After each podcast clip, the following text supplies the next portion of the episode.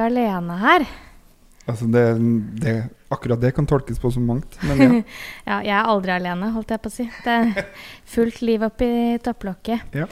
Men uh, i dag har vi faktisk noen andre som uh, recorder og spiller inn uh, denne podkasten. It's a new beginning. Ja, den er fortsatt Vi skal si litt mer om hvem det er etter hvert. Men den er fortsatt ganske sånn eh, hjemmesnekra. Mm. Eh, vi mhm. sitter på eget kontor og sånn, mm. men eh, det er noen andre som spiller inn.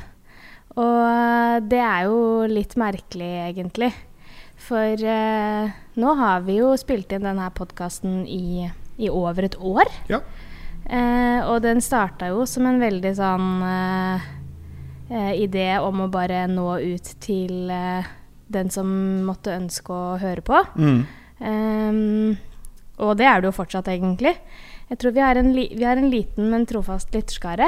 Yep. Eh, men plutselig så er det noen andre som spiller inn, og vi filmes litt, tror jeg kanskje, og det er mye rart som skjer. Mm -hmm. Så Det er fortsatt såpass hjemmesnekra at det ene kameraet har altså da serviettbunke som stativ. Mm. Men du, er ikke det litt sånn trygt, egentlig?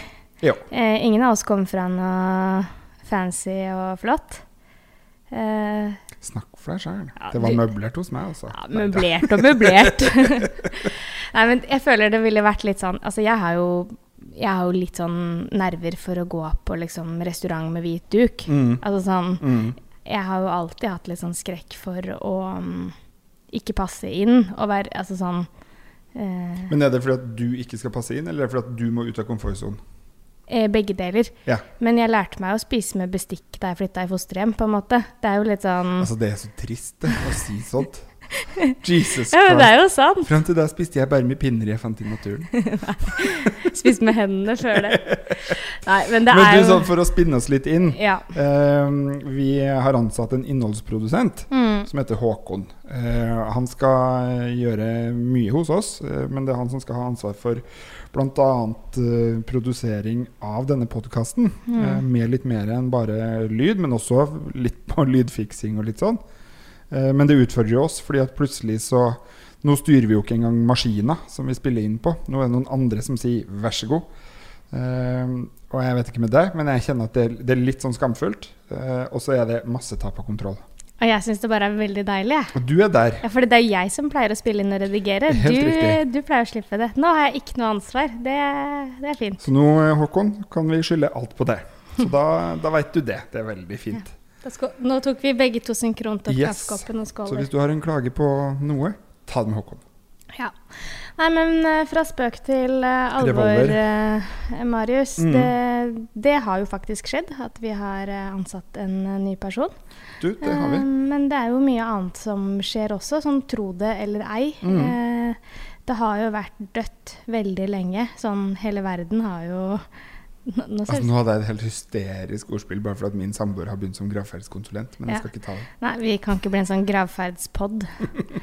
um, altså, samfunnet har jo vært eh, dødt lenge. Eh, av naturlige Eller jo, det er jo naturlige årsaker, men mm -hmm. ja, ja, jo, jo. knytta til korona, da. Det ja. har vi jo snakka en del om eh, tidligere i mm. podkasten. Hvilke konsekvenser det har fått både for oss som organisasjon, men også sånn samfunnet for øvrig. Men nå begynner liksom ting å, å åpne litt eh, opp igjen på mange områder. Og thank God for det. Veldig bra. Eh, vi snakka jo sist om, om, at skolen har åpna igjen, mm. og hvor viktig vi tenker at det er for, for barn og unge. Mm. Um, og vi ser jo også at uh, mange institusjoner, behandlingssteder, uh, setter i gang litt sånn virksomhet igjen, da. Mm.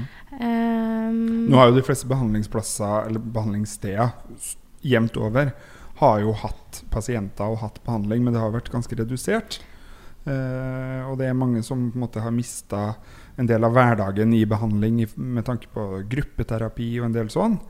Uh, og, og, det har jo både handla om liksom, uh, gruppering av mennesker, uh, altså at man ikke skal være flere enn så og så mange, men også fordi at mange som jo jobber i rusbehandling og, og psykisk helsevern, har blitt innkalt, utkalt, et eller annet, hva det heter, eh, over på eh, smittevernavdeling mm. og en del sånt som ansatte. Og det samme gjelder jo andre institusjoner. Barn, mm. barn og ungdom som bor på, bor på institusjoner og mm. osv. Kreftbehandling. Dem som, alle dem som mottar det, har jo blitt utsatt. Ja, men uh, vi har jo erfart nå at uh, ting setter litt sånn i gang igjen. Mm. Uh, vi har hatt eh, noen av våre brukerrepresentanter som har vært ute og holdt innlegg eller foredrag på vegne av oss mm. på, på institusjon gjennom Et bedre liv, som vi har snakka en del om før, som er pasientundervisning. Eh, jeg har vært ute sammen med en brukerrepresentant på Ja, jeg skal snakke litt om det, faktisk. På andre pinsedag. Mm. Eh, og det var jo veldig rart. Altså, vi fikk en forespørsel fra, en rus, fra et rusbehandlingssted eh, med spørsmål om å komme og snakke på en motivasjonskveld for pasienter eh, andre pinsedag. Og var litt sånn Ja, det var jo en merkelig dag å få forespørsel eh, på. Eh, og så var du bortreist, så du kunne ikke. Det er jo min umiddelbare respons når jeg fikk den, var mm. nei, det er det ingen av oss som kan. Eh, og så nevner du det for meg, og så sier du det er ingen forventning om at du skal bruke en fridag på å reise dit. Og jeg sa 'jeg kan, ja. jeg kan'! Å, helligdag, ja, da gjør jeg det. Ja. Gjerne. Eh, det handla ikke om helligdagstillegg, for å si det sånn. Det, eh, det handla rett og slett bare om å gjøre gjøre noe. Gjøre noe eksternt, komme seg ut. Ja. Mm. Eh, og jeg har tenkt mye på det der, altså. Men eh, jeg vet ikke om det er en god eller dårlig ting, men det å reise ut og holde foredrag, gjøre de tingene som både du og jeg har en del av i vår arbeidsdag da, mm. eh, til vanlig, det er jo en mulighet til Det er en mulighet for mestring. Det er også en mulighet til å bli sett. Mm.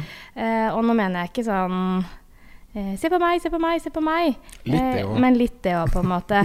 og så er det mulighet til å være i bevegelse. Altså ja. sånn faktisk sånn mm. fysisk fra et sted til mm. et annet. Jeg reflekterte en del over det, da, fordi at uh, jeg tror jo at uh, jeg, som veldig mange andre, trenger jo å oppleve mestring og bli sett i, i, um, i jobben min, mm. men også sånn i livet. Mm. Eh, og vi har jo snakka om det før, hvor altså sånn at ting Jobben og livet er jo litt litt sånn det samme for oss. Mm. Fordi at vi jobber med ting som står nært, ja. eh, livet vårt veldig nært. Ja, ja, sånn at eh, Det har jeg liksom kjent litt på i det siste. At eh, både litt sånn på godt og vondt Altså sånn Til vanlig så er jobben min noe som gir meg mestring i livet. Eh, og det er jo bra. Eh, og så er det litt dumt når du kjenner at eh, du ikke har så mye annet som gir deg mestring i livet. Sånn, sånn, ja, OK. Her må vi gjøre noe tiltak. -hmm. Hva med deg sjæl? Eh, jeg har jo vært på hytta. Så jeg har vært på fjellet. Jeg har sett snø. Det har jo vært rekordmye snø oppe i Trøndelagsen. Eh, så jeg har fått min gode dose med, med, god familie. Litt slitsomt med familie. Sånn er det jo på en måte alltid. Eh, men jeg har jo reist fra by og opp til et sted hvor det bor 100 mennesker. Så jeg har egentlig litt følt at jeg har gått inn i en sånn karantenetid. Uh, Syns det har vært veldig behagelig. Men veldig merkelig uh, å komme til en helt annen landsdel og oppleve og Dette er jo ikke for å shame noen, men jeg opplever nok at å da komme og treffe slekt og familie i Trøndelag, som bor litt sånn spredt og i sine hus, og litt sånn, så møtes vi alle liksom oppi ei bygd, oppi ei grend oppå fjellet de var veldig sånn nei, Å nei, vi, vi, hilser jo med liksom albue og føtter og fandens oldemor, liksom. Eh, sånn at jeg opplevde nesten at det var litt mer sånn panisk mm. eh, over hele korona- og smittesituasjonen enn det kanskje mange av oss som bor i Oslo, opplever. Eh, I hvert fall så ser det sånn ut når jeg ser på trikk og buss og båt og, og på gata, Eh, eller i butikken for den saks skyld. Sånn at det det syns jeg var veldig rart. Eh, det var som å dra noen uker tilbake i tid, på en måte. Litt sånn der Oslo var rett før påske. Alle var ja, Hvis du nøys, så var du jo dømt til døden av alle som sto i, i kassa på Kiwi, liksom. Um, så det, det syns jeg egentlig var veldig rart. Og at det er mye snakk da, om korona, selvfølgelig. Eh, også i familien. Så det, det, var nesten litt sånn slitsomt uh, å være med, med, familie. Så jeg syns det er veldig deilig at det på en måte har begynt å åpne igjen. Uh, selv om jeg er superutålmodig og har behov for at uh, det skal skje mye fortere. men jeg er litt sånn Jeg er over det. Jeg er ferdig med korona. Jeg har slutta å tenke på det. men du snakker om det, da? Jeg snakker jo om det fordi at det påvirker jo. Mm. Eh, sånn at jeg kjenner at det er masse nye vaner som er der, sånn med rengjøring og smitte og holdt på å si white spirit, men det skal man ikke bruke. Men eh, antibac, eh, håndsprit og sånn. Men at jeg er eh, veldig ferdig med den der i disse koronadager. Samtidig så kjenner jeg at jeg har blitt veldig mer komfortabel på digitale plattformer. Uh, sånn at jeg syns det er problematisk at folk ikke er like komfortable som meg på å kjøre møter på plattform digitalt. Um, så jeg kjenner at lysten til å reise langt bare for et kort møte, den er helt borte. Mm. Um, men jeg kjenner at eh, jeg skal ut og fly om noen uker. Uh, og det blir jo interessant, for da må man jo ha maske og, og full pakke. Um, sånn at det påvirker jo, men jeg, jeg syns jo det er deilig at vi har liksom begynt å gå, gå noen steg framover. Uh, og så har det jo sommeren kommet til Oslo, så det er jo full fest der jeg bor. Uh, det er jo nesten i Sofiemarken. Uh, der er det ingen koronasmitte, tror jeg. Nei. det ser i hvert fall ikke sånn ut. Du Men det er, det er, digg at det har begynt å åpne igjen, og det begynner å komme en del forespørsler til høsten. Og ja, mm. litt sånn Det kommer en litt mer forutsigbar hverdag, da, og ikke fullt så mye uke til uke. Ja, det har jo vi snakket en del om, om tidligere også. Mm. Men jeg har jo fått min dose med mennesker for det. Ja, ja. Fordi I den prosessen at vi skulle ansette en ny person, så fikk vi jo 125 søkere. Vi snakka med 17 av dem. Sånn at jeg har jo Jeg opplever jo at jeg har sett ganske mange forskjellige tryner i løpet av den siste, siste tida. Så jeg føler noen ganger at jeg har eh, Jobben har blitt litt sånn normal igjen, da. Mm. Det er nok å gjøre og nok deadlines og, og sånt som står for tur. Så, så, men jeg merker jo at ting åpner opp, for det er veldig mye som skal klemmes inn før folk skal på sommerferie nå. Uh, så det er veldig tette dager. Ja. Så jeg, både jeg og du har jo sittet i diverse digitale møter på kontoret i dag, liksom. Så det, mm. det, det, er en ny, ny hverdag. Så jeg, innimellom stopper jeg opp og bekymrer meg litt for en del barn og unge. Fordi at det er jo nå litt av krisen kommer for, for mange. Uh, uten at det skulle bli liksom ja. dødsalvorlig og ødelegge stemninga. Nei, men vi må snakke om de tingene òg. Det må vi, for det er sommer, varme. Uh, og uh, disse salgsrekordene på polet, f.eks., dem har jo fortsatt, dem. Mm. Så, så, det er jo Det blir en veldig annerledes vår og sommer for mange, tror jeg. Det, jeg hørte de siste skolene åpna vel nå. altså de siste elevene, da. Skulle tilbake på skolen uka her, og da er det jeg vet ikke, Du har jo vært lærer, men er det rundt 15.-20. juni at det liksom uh, er helt ferdig? Ja. Det er bare noen uker, det. Mm. Jeg tror vi snakket litt om det i forrige episode mm. også, at det blir jo mer Det har vært mye mer hjemme, og det blir mm. kanskje mye mer hjemme for mange, og at det er ikke like enkelt for for alle barn, da. Å skulle bare være hjemme. Hey, og personlig så kan jeg jo liksom uh, forstå i utgangspunktet hvor, hvor, vanskelig en del barn kan ha det på denne tida av året. For jeg kjenner jo som eh, relativt ufrivillig frivillig barnløs Eh, Det blir jo sjelden barn av mine aktiviteter, på en måte. Men, men eh, lysten til å sitte ute og f.eks. drikke en kald øl er jo 15-gangeren på skalaen når det er sol ute og det er vår, kontra liksom desember, fem minusgrader og hagl. Ja, ja, absolutt. Så, så, så, det er jo klart at når ting åpner igjen, og folk i tillegg opplever at de har vært på en måte litt innestengt, um, så er det jo en sjanse for at ting dobler seg og tripler seg. Mm. Litt sånn som jeg har gjort med sol på fjellet og tenkte Nei, men det på fjellet, så solkrem trenger vi ikke. Og så betaler jeg for det nå. Ja, det er dumt. Eh, dumt. ja, det er jo det. Takk for den konklusjonen. Ja, det var dumt. Det var dumt. Eh, nei, men jeg syns det er interessant fordi um, vi snakker jo veldig mye om hvor tøff den korona, eh, lockdown, hjemmekarantene, hjemmeskole, hjemmejobb har vært for eh, en del barn og unge, mm. og de såkalte sårbare familiene og de sårbare barna, som vi jo har snakka litt om, om eh, tidligere. Eh, og nå skal det både forskes på og undersøkes og analyseres hvordan, hvordan det her har vært da, for, mm. for barna. Eh, og så er jo vi ofte vel så opptatt av hva med Det snakket vi jo litt om sist også, det er med tiden etter krisen. Mm. Eh, og den kommer nå. Og så er jo spørsmålet om det er etter krisen eller en forlengelse av krisen, mm. eller om det bare blir liksom Eller at det akutte i hvert fall over, og så går man tilbake eller inn i en vedvarende, mer vanlig krisesituasjon, da. Mm.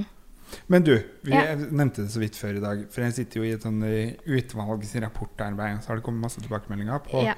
på dette med sårbare barn. Um, utsatte barn, sårbare barn. Og jeg skjønner at uh, nå kommer det sikkert en diskusjon på det. Uh, så da tenker jeg den vil jeg være litt forut. Um, for det slo meg litt at når jeg ser tilbake på min barndom, eller når jeg ser tilbake på meg da som ung, så kjenner ikke jeg meg igjen når noen i dag nå sier at det å si at disse barna er sårbare, det er stigmatiserende overfor de barna. Jeg klarer ikke å se det. For jeg klarer bare å lande på avgjørelsen om at jo, men jeg, jeg, var jo et sårbart barn på noen ting. Mm. Eh, og så var jeg, var jeg, altså Hvis man tenker litt sånn eh, skalaen, da. Du er, du, er, superherdig, eller hva man skal kalle det. Supersterk, da, mm. for den saks skyld. Så han litt sånn eh, jernmann på ene sida, og så er du litt sånn den blaute klumpen som, som ikke tåler noe på den andre sida. Og jeg må i hvert fall si at på noen ting så både var jeg, og til en viss grad også kan jeg være en blaut klump som vitterlig ikke tåler noen ting, sammenligna med en sånn gjennomsnittlig perfect person. Mens andre ting så er jeg jo supersterk, og det har vi jo snakka om før, disse små heltene som, vi, som eh, både jeg og du har vært en del av, og som vi er opptatt av. Og jeg kjenner litt at jeg blir litt sånn provosert når, når, voksne skal si jeg ikke omtaler disse barna som sårbare, for det er stigmatiserende. For da kjenner jeg Så da er det feil at jeg ikke har følt meg stigmatisert. Eller noe sånt.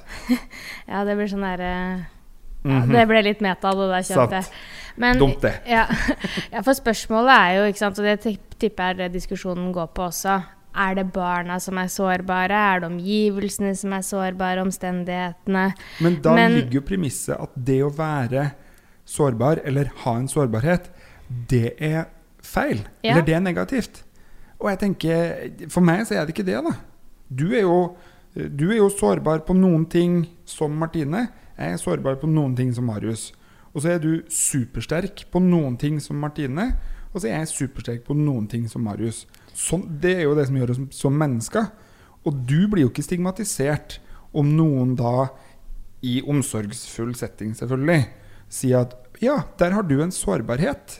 Nei, og jeg vil jo absolutt si at jeg var et sårbart barn. Altså, ja. Man er jo Utsatt, sårbar. Utsatt og sårbar når man har uh, ting i omgivelsene som, uh, ja, som gjør en mer sårbar mm. for å uh, få utfordringer i livet, da. Mm.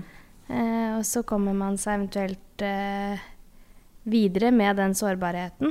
Um, Hvis man er den ene i klassen som har en familie som strever med inntekt, så er det jo helt riktig å tenke at da er man mer sårbar for å bli mobba pga. inntekt. Mm. Og så er ikke det dermed sagt at man gjør det. Nei, og, men det betyr jo ikke at det barnet er et feil barn. Nei. Men man er mer sårbar for. Mm. Uh, nei, man er på vei inn i en sånn Nå skal alle voksne være krenka på vegne av alle de barna som er utsatt og sårbare. Vi har hatt samme diskusjonen tidligere også på barn i rusfamilier. Og at begrepet rusfamilier er ekstremt stigmatiserende. Eh, det er liksom samme som jeg ikke skjønner. Altså Noen ganger så føler jeg, jeg at folk, folk eh, Altså Jeg blir jo ikke stigmatisert. Jeg vil jo si at jeg vokste opp i en rusfamilie. Eh, ja, jeg vet ikke skal hvorfor jeg skulle bli stigmatisert det, av, av, det. Nei, det, det, er litt sånn når jeg sier at kjæresten min heter Thomas, og er du homo? Nei, jeg blir faktisk ikke stigmatisert av at du kaller meg homo. Nei. It's what I am, på en måte. Hvis du setter faen foran, da får du et problem. Men, men så at, altså, det, det, er et eller annet med litt sånn den der andregangs, andregradskrenke Nå, Vi kan ikke si sårbar barn, for de blir så krenka. Ah, fuck it, altså. Jeg orker ikke. Jeg orker ikke. Nei. Nei, vi orker ikke. Skal Nei. vi bare Så jeg kjenner at jeg er tilbake til normalen, da. Ja, ja. Eh, jeg blir sur på andres krenking. Eller folk som blir krenka på vegne av andre. Ehm, så da, da, kjenner jeg da er jeg tilbake i mars. Ja, det er egentlig Det er veldig fint. Det er deg, det. Det er bra. Det er litt godt å se. Begynner å finne meg sjæl igjen. Liksom. Blir sur Ja. på folk som er teite. Ja. Ja, rett og slett. Men det er jo fint at man har noe å bli sur på, da. At det faktisk skjer Ja. noe. Ja, mm. det er litt sånn lov, det òg. Mm. Vi er liksom back in business der. Mm.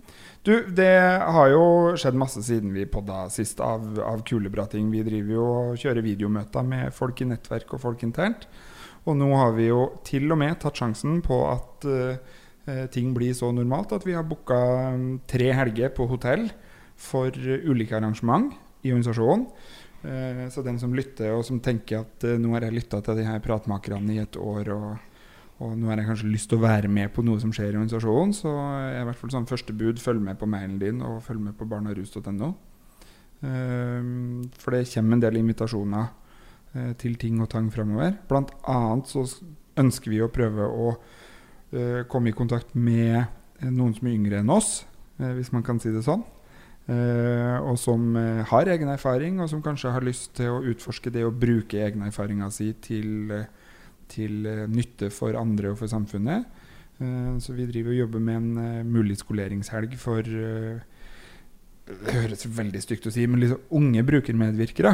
Mm, Det er ikke bare mulig skoleringsgjeld, det skal bli noe av Det Det skal bli det. Ja, det er til høsten, det. Jeg har jo booka det hotellet, Ja. så det, vi Ja, må jo fylle det hotellet. Planlegger som bare det, så jeg Ikke håper sant? det blir noe av. Og da får man også møte Håkon. Det er ikke på hotell da, forresten. Det Nei, det er kanskje ikke. Men man får fortsatt møte Håkon, hvis man kan bruke det som et sånn Ja, okay. ok, så bra. Eh, og så er det nettverkssamling, som er for, for hele nettverket, men med begrensa antall, ut ute i september. Eh, og så vet jeg at Barsnakk er jo i gang igjen med å ha skolering på frivillige. Det har jo vært en litt sånn Hvordan skal vi få til det? Eh, så nå er det bare å melde seg som, eh, som frivillig også på Barsnakk. Hvis du enn så lenge i hvert fall bor i Oslo eller nærområdet til Oslo og kan trøppe opp på kontoret og, og ha samtaler herifra. Mm. Så det begynner jo begynner å skje ting som gjør at eh, it's a normal eh, life. Nesten, da, i hvert fall. Ok, da snakkes vi om uh... Du var ferdig, ja? Ja. Du sa vi skulle være nøye på tida i dag. Ja, vi må det i dag. Mm. Vi må bli flinkere på tida. Mm. Uh, dette er jo spennende. Det er nytt. Uh, hva som skjer framover, vet vi ikke. Men vi vil jo alltid hele tida oppfordre folk til å sende inn spørsmål, forslag på tema. Uh, sammen med Håkon så tenker vi å lage en plan for høsten. Eh, kanskje invitere noen gjester og litt sånn. Og da trenger vi forslag på tema og topics og eh, problemstillinger eller eh, ja, ting man vil ha løst av store og små ting. Så da kan man sende det på en DM på Instagram eller på melding på Facebook. Takk for i dag. Takk for nå. Ha det bra. Adjø.